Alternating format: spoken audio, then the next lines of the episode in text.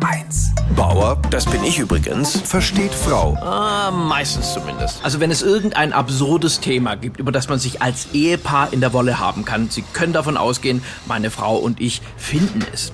Der neueste Zankapfel sind Krümel im Bett. Genauer gesagt, ihre Krümel auf meiner Bettseite. Meine Frau liebt es nämlich, abends im Bett zu knabbern. Und ich sage Ihnen, wenn ich auch nur einen Krümel an meiner sensiblen Haut spüre, dann ist die Nacht für mich gelaufen. Sie sagt dann immer, das ist nur gerecht, weil ich schnarch ja schließlich. Aber ganz ehrlich, ich kann gar nicht so viel schnarchen, wie sie krümelt. Ich habe ja alles versucht, ihr das abzugewöhnen. Ich habe sie zum Beispiel mal gefragt, Schatz, wusstest du eigentlich, dass das Krümelmonster an Diabetes Typ 2 erkrankt ist?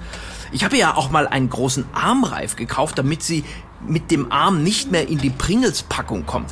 Aber das hätte ich mir sparen können. Der Armreif wird abends einfach abgestreift und durch ein Fitnessarmband ersetzt. Das ist sehr witzig. Wenn sie den Arm jetzt schnell in die Chipspackung rein und raus bewegt, denkt das Armband in der Tat, meine Frau ist beim Joggen. Und lobt sie sogar dafür.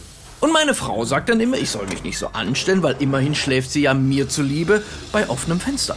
Das rechne ich hier auch hoch an, denn äh, sie hat halt eine Mückenphobie.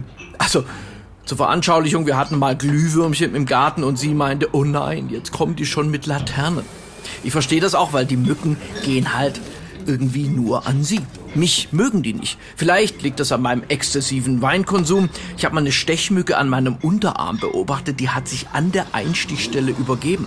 Aber wenn man an die Krümel denkt, dann muss man auch sagen, die Mücken sorgen bei uns im Schlafzimmer für Gerechtigkeit.